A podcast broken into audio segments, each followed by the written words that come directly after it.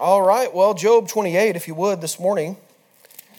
Uh, last week we answered Bildad's question in Job 25 How then can man be justified with God? And of course, we know the answer is found in the finished work of Christ. It's through him that we can be justified, much more than being now justified by his blood. We, be, we shall be saved from the wrath through him, and we understand that, therefore, being justified by faith, we have peace with God through our Lord Jesus Christ. And so we can be justified before God in Christ. You know, what a blessing that is. And we briefly, or, or we kind of looked at remembering the awesomeness of God during adversity. And Job uh, has a description uh, in chapter 26 about the, some great things that, that God has done. And and I, I, I made a comment, something to the effect of the Bible is important and we need to be in it. There are a lot of questions in this life, and the Bible has the answers to them. Uh, even scientific questions.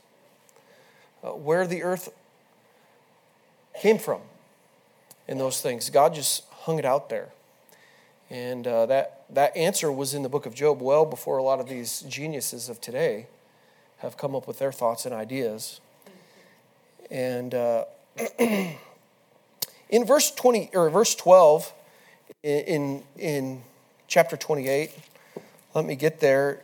Let's, let's read this verse quickly uh, as we make some introductory thoughts. It says, uh, But where shall wisdom be found, and where is the place of understanding? And so uh, this here is Job after he's responding to Bildad's last uh, discourse in chapter 8. He asks the question, Where uh, can wisdom be found? And later on in chapter 28, he answers that. Look at verse 28. 28, 28, and unto man he said, Behold, the fear of the Lord, that is wisdom.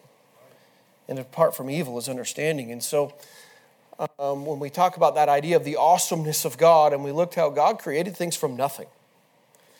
And sometimes we can't understand that. We don't perceive that because uh, the things that are, we don't, we don't really understand.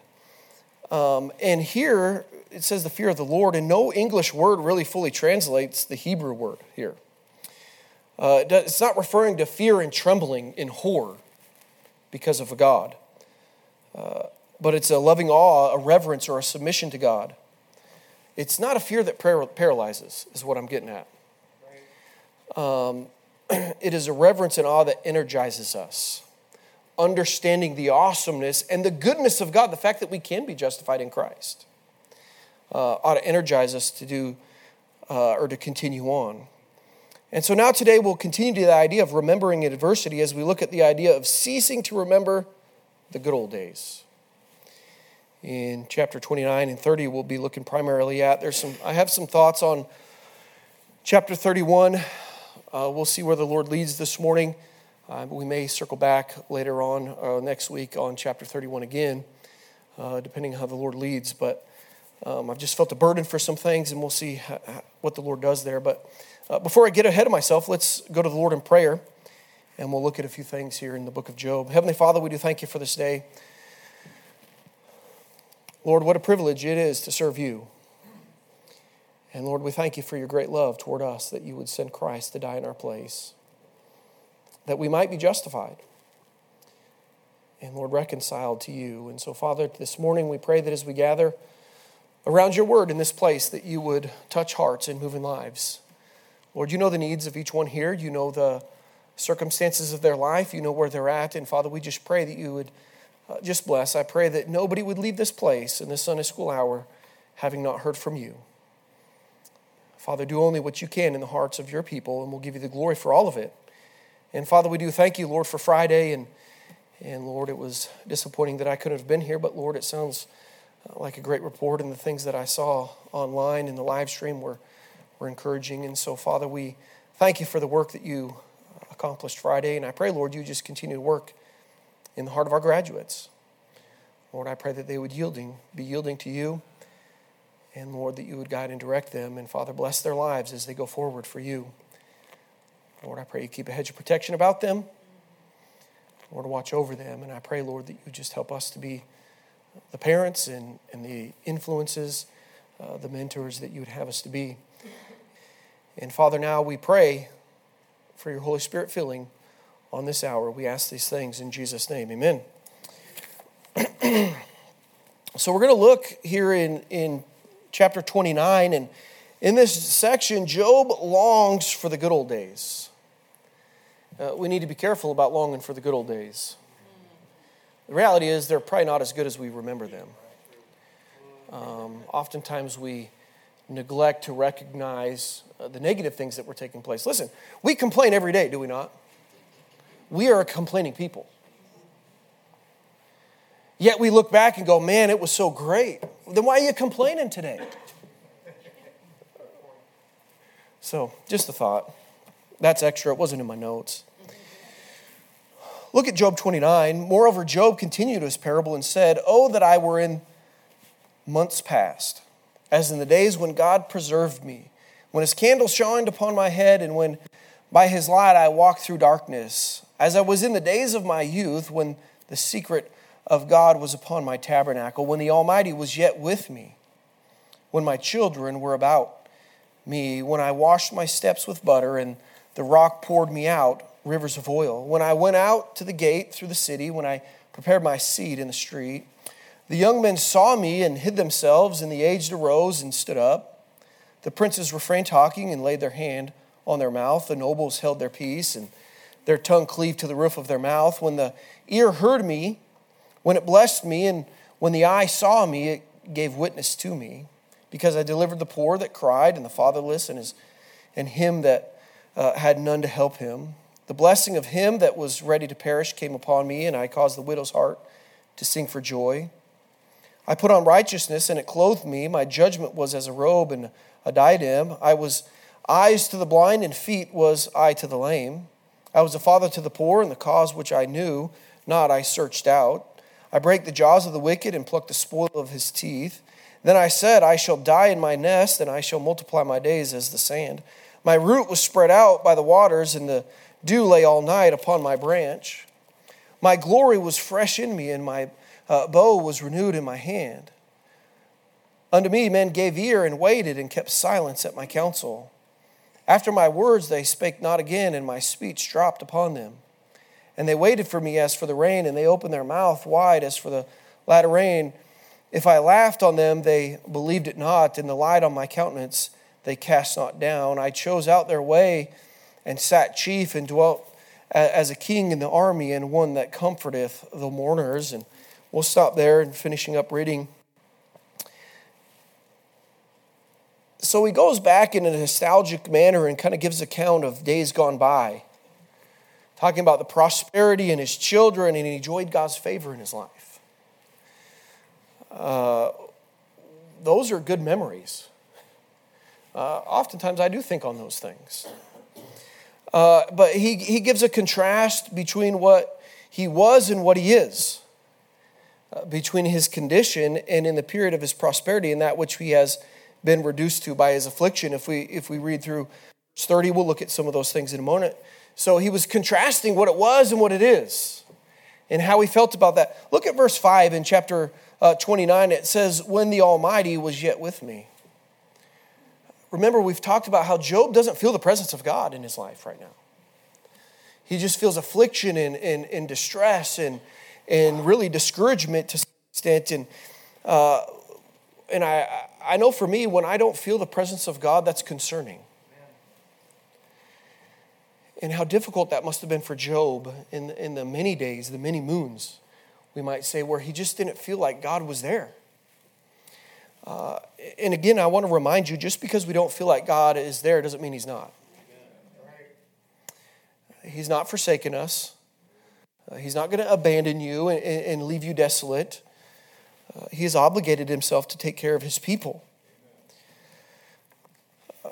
But Job here is just yearning for the time when he would go into the gates of the city. In, in chapter 30, well, let's read chapter 30. Uh, but now they that are younger than I have me in derision, whose fathers I have uh, disdained to have set with the dogs of my, with, of my flock. Yea, whereto might the strength of their hands profit me, in whom old age was perished. For want and famine, uh, they were solitary, fleeing into the wilderness in former time, desolate and waste who cut up mallows by the bushes and juniper roots for their meat. They were driven forth from among men. They cried after them, excuse me, as after a thief, to dwell in the cliffs of the valleys and caves of the earth and in the rocks. Among the bushes they brayed. Under the nettles they were gathered together. They are children of fools, yea, children of base men. They were viler than the earth. And now am I their song, yea, I am their byword. They abhor me, they flee far from me, and spare not to spit on my face. Because he hath loosed my cord and afflicted me, they have also let loose the bridle before me. Upon my right hand rise the youth, and they push away my feet, and they raise up against me the ways of their destruction. They mar my path, they set forward my calamity. They have no helper. They came upon me as the wide breaking in the waters. In the desolation, they rolled themselves upon me. Terrors are turned upon me. They pursue my soul as the wind, and my welfare passeth away as a cloud. And now my soul is poured out upon me, and the days of affliction have taken hold upon me. My bones are pierced in me in the night, night season, and my sinew take no rest. By the great force of my disease is my garment changed, that bindeth me about as the collar of my coat. He hath cast me into the mire, and I am become like dust and ashes. I cry unto thee, and thou dost not hear me. I stand up, and thou regardest me not. Thou art become cruel to me. With the strong hand thou opposest thyself against me. Thou liftest me up to the wind, thou causest me to ride upon it, and dissolveth my substance. For I know that thou wilt bring me to death into the house appointed for all living. Howbeit, he will not stretch out his hand to the grave, though they cry in his destruction. Did I not weep for him that was in trouble? Was not my soul grieved for the poor? When I looked for good, then evil came unto me. And when I waited for light, there came darkness. My bowels boiled and rested not. The days of affliction prevented me. I went mourning without the sun. I stood up and I cried in the congregation. I am brother to dragons and a companion to owls. My skin is black upon me, and my bones are burned that heat were with heat. My harp also is turned into mourning, and my organ into the voice of them that weep. And so we see the great contrast that, that Job is, is giving us here he was eyes to the blind and feet to the lame. Uh, he broke the jaws of the wicked and snatched the victims from their teeth. And uh, he was a good man, and those were the good old days. Life was good. Uh, you're on top of the mountain, if you will. Uh, all is good, no trouble. So, in our affliction, we often yearn for the good old days we often yearn to look back and, and where were those things that, uh, why isn't God doing that today? Living in the past often seems very desirable. Uh, spoiler alert, doesn't want us to do that though. Um, and, and we'll get to that here in a moment. Our memories can often play tricks on us. We often think of only the good things that were taking place in the past. We are sometimes like the Israelites when they were wandering in the wilderness, are we not? They wanted to go back to Egypt. They had cried to their God to deliver them. And here they are in the wilderness desiring to go back to Egypt. Seems kind of foolish. How do they complain to Moses and tell him they want to go back to the good old days? Look at Numbers 11 5, if you would. We remember the fish, which we did eat in Egypt freely.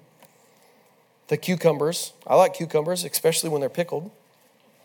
And the melons, the leeks, the onions, and the garlic. I don't care so much for the garlic, it gives you dragon breath. As the people of Israel reminisce, they had forgotten they were slaves. They did not remember making brick without straw. Pretty challenging. Uh, the taskmasters and the whips, uh, the bondage that they were in. Uh, somehow, in our current affliction, we forget what it was like truly in the past. And we need to be careful about reminiscing and, and hoping for those days.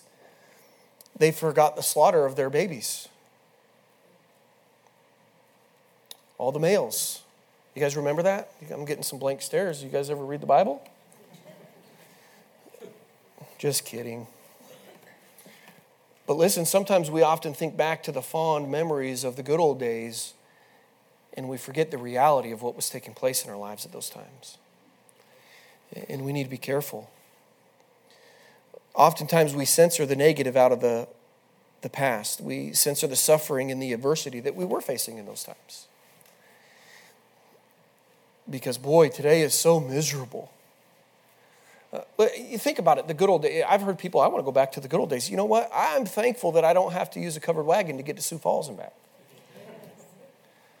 I would have never made that trip, by the way, in 10 hours or less because I have modern conveniences of, of, of vehicles. I mean, I guess we could have flown, even got there quicker if we wanted to. But there's a lot of hardship in the good old days as well, is what I'm saying.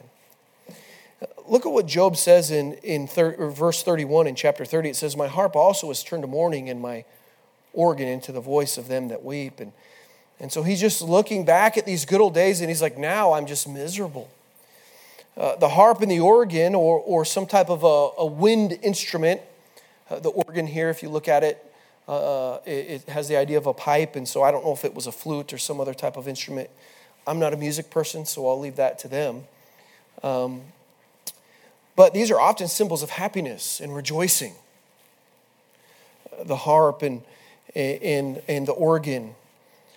But Job is in adversity now, and it's turned it to mourning and to weeping. He's miserable. Look at verse 31. My harp also turned to the mourning, and my organ into the voice of them that weep. I am a brother to dragons and a companion to owls. In verse 28, it says, I went mourning without the sun. I stood up and cried excuse me, in the congregation. And, and listen, uh, he's miserable today. He just wants the good old days. Uh, and certainly we understand, we, we know what took place in the life of Job, and, and he did live in better days. He is in affliction. God has allowed Satan uh, to ruin his life, we would say. Uh, but we need to be careful on looking back on those things and because it can distract us from what God wants us to do today. In chapter 31, eh, forgive me if this seems disjointed. I think we're going to come back to this uh, maybe next week, but I, I, still want to make some application in this idea of remembering uh, the good old days. But Job here really kind of gives a, uh, he conducts a personal inventory of his life here. And uh, he begins this chapter by insisting he has made a covenant with his eyes not to look lustfully upon a, a young woman. Let, us read uh, the first few verses here in chapter 31. I made a covenant with my eyes. Why then should I think upon a maid? For what portion of God is there from above, and what inheritance of the Almighty from on high? Is not destruction to the wicked and a strange punishment to the workers of iniquity? Doth not he see my ways and count all my steps? If I have walked with vanity, or if my foot hath hasted to deceit, let me be weighed in an even balance, that God may know mine integrity. And so he begins to conduct what I would call a personal inventory. And he said he's kept himself pure. So much so that he won't think upon a maid. And that's, that's wise. I don't think I have to convince any man in here that that can be a problem. And this is where we may come back to this next week. I think there's some value in this, but um, I, I just want the Lord's leading. The reality is, we can damage our marriages with improper relationships. And today, it doesn't even have to be a physical relationship, it could be improper images on our cell phone or those things. And, and I don't want to labor there, but, and that's not to relieve the ladies from all responsibility either. Proverbs 6, 24, 25, and 26 to keep thee from the evil woman, from the flattery of the tongue of a strange woman. Lust not after her beauty in thine heart, neither let her take thee with her eyelids. For by means of a whorish woman a man is brought to a piece of bread, and the adulteress will hunt for the precious life. And so there's responsibility on both sides of this. And uh, listen, ladies, you should, ought not be batting at your eyes at anybody but your husband. Um, the idea of capturing a man with her eyelids, uh, kind of the idea of flirting with her eyes. Listen, it's one thing to see and admire a physically attractive person, and it's a whole other thing uh, to look upon that purpose for lusting. Uh, our Savior calls that adultery, by the way. If you would look upon somebody to lust after them, that, that's adultery. Uh, but I'm afraid we don't take it serious because it's not the physical act. We just kind of pass by it. But the reality is, I think there's a lot of marriages that are hurting because of this, primarily on the men's side of this.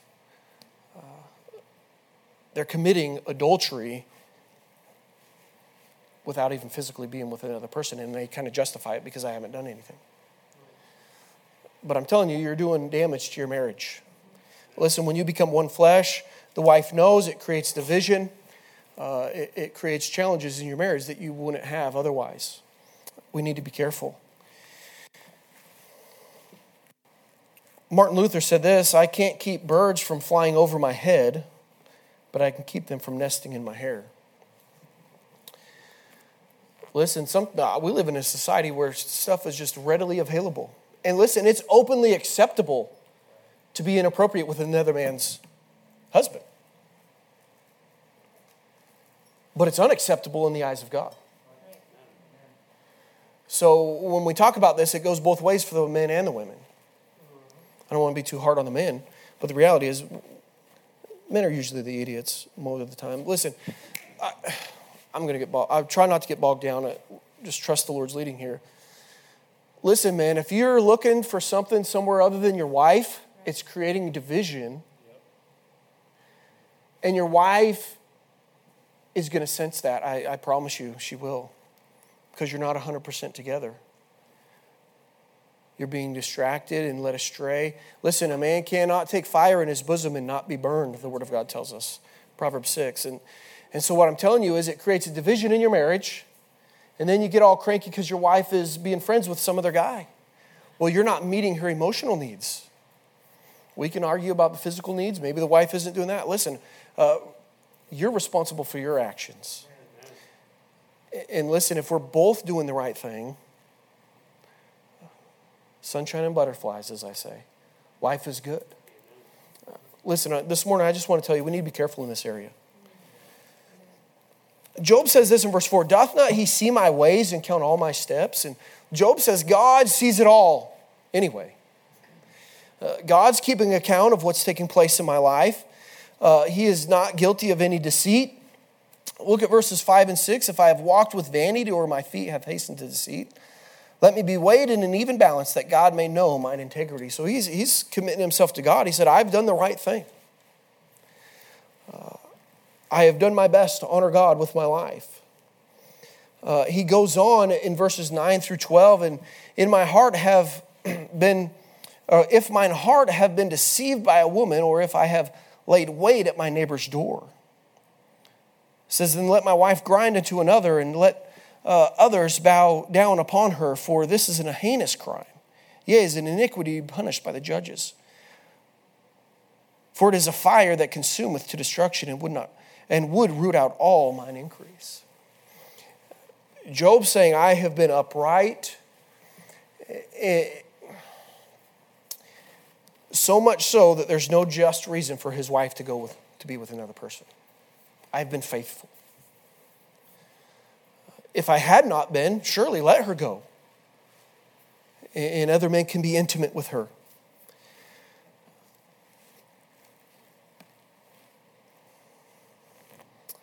There's no grounds for my wife to seek satisfaction anywhere but in our relationship. Uh, Job was, he said, God is my judge. I'll be weighed by God. Uh, put me in the balances. Uh, I have had the utmost of integrity.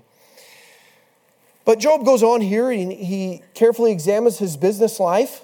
Verses 13 and, and through 15 If I despise the cause of my manservant or my maidservant, when they contended with me. What then shall I do when God riseth up and when he visiteth? What uh, shall I answer him? Did not he that made me in the womb make him?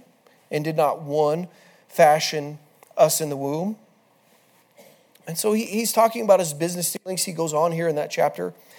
Job has said he's done the right thing. He's, he's honored God with his life. And I, I think one of the most revealing passages in this book shows Job's attitude and action towards his enemies. Uh, oftentimes, it's easy to do good to those that treat us well. But Job even did right by those that despised him and hated him, his enemies. Uh, he didn't rejoice at the destruction of them. Look at verses 29 and, and 30. Well, that's not the right one. Maybe chapter 31. Sorry, I was in the wrong, wrong chapter.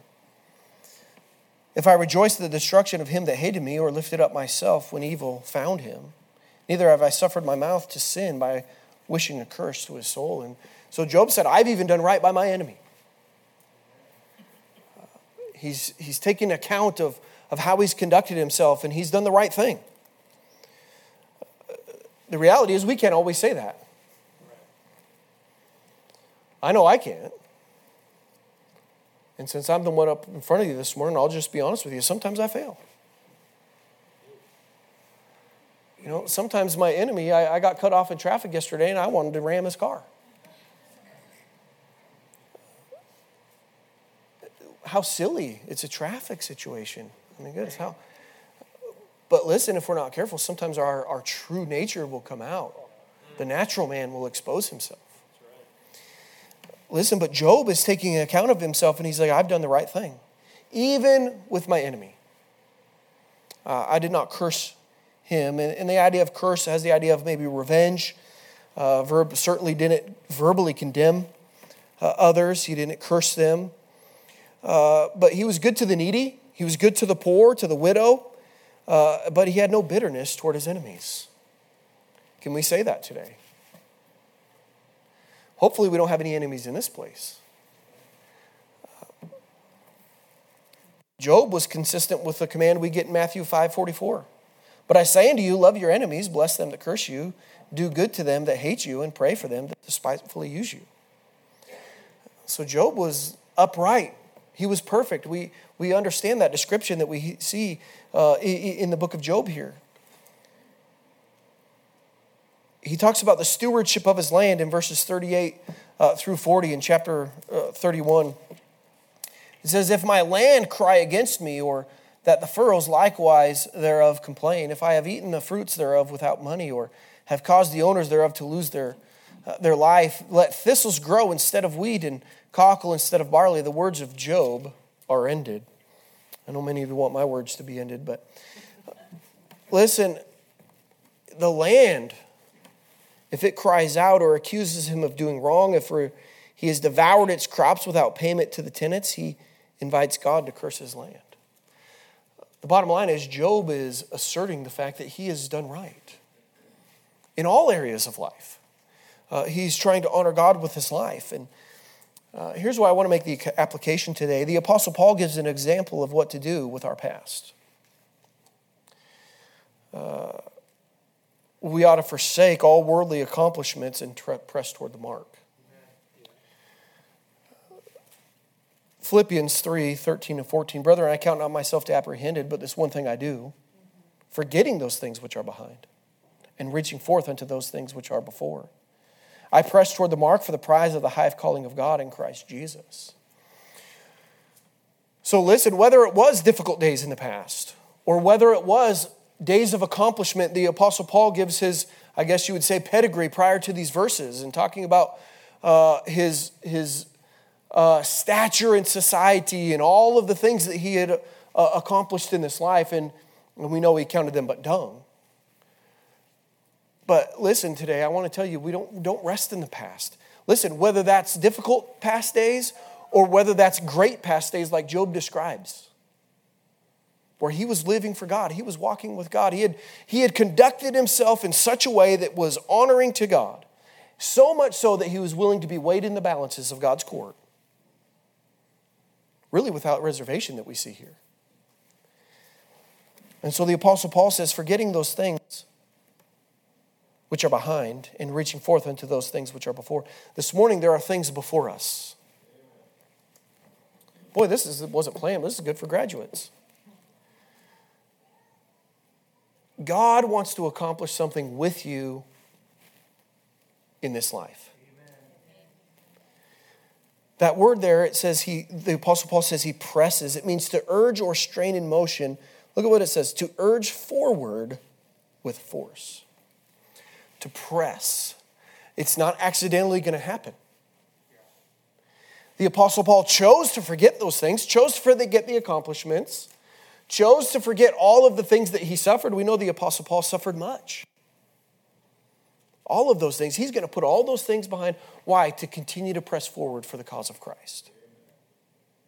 God has called him to do something greater. And we're not going to be able to do that if we just sit here and think about the good old days. Boy, I remember when the church such and such. Boy, I remember when it seemed like God was doing such and such. That's of no value. What does God want you to do today? What has God called you to accomplish for Him today? There's no retirement in the Christian life. Thank God there's retirement from the United States Air Force. But God has called us to a work in which there is no retirement until we get to glory. And so every day that we come into this, or that we wake up and our heart's beating and our lungs are functioning, God has something to, that He wants to accomplish in and through our lives. And so we need to press in that direction. I press toward the mark as he who is running a race. The Christian life is often looked at in view of a race. The mark means the object set up at a distance at which one looks or aims. The mark oftentimes was the finish line, the mark at the end of the race, and hence the goal, really. And which was to be reached in order that the prize might be won. Here it means that which is at the end of the Christian race when we get to glory. Listen, we ought to be pressing toward the end of that race all of our days without regret, without looking back. Listen, regardless of circumstances and suffering, affliction, or great accomplishments in this life, we must not allow the things of this life to distract us from pressing on for God. We can get content and rest in the old days, the good old days. We need to be careful. And so, here, this statement at the end of uh, Job, chapter 31, the words of Job are ended. He finishes with this idea that, boy, I was once good and now I'm miserable, basically, is what he's saying. I want to remind you this morning that I want you to remember Satan wants to use our suffering to separate us from our faith. Don't forget that. He wants you to get discouraged. He wants you to get down and, and trodden and, and start reminiscing in the good old days to distract you from what God wants you to do today.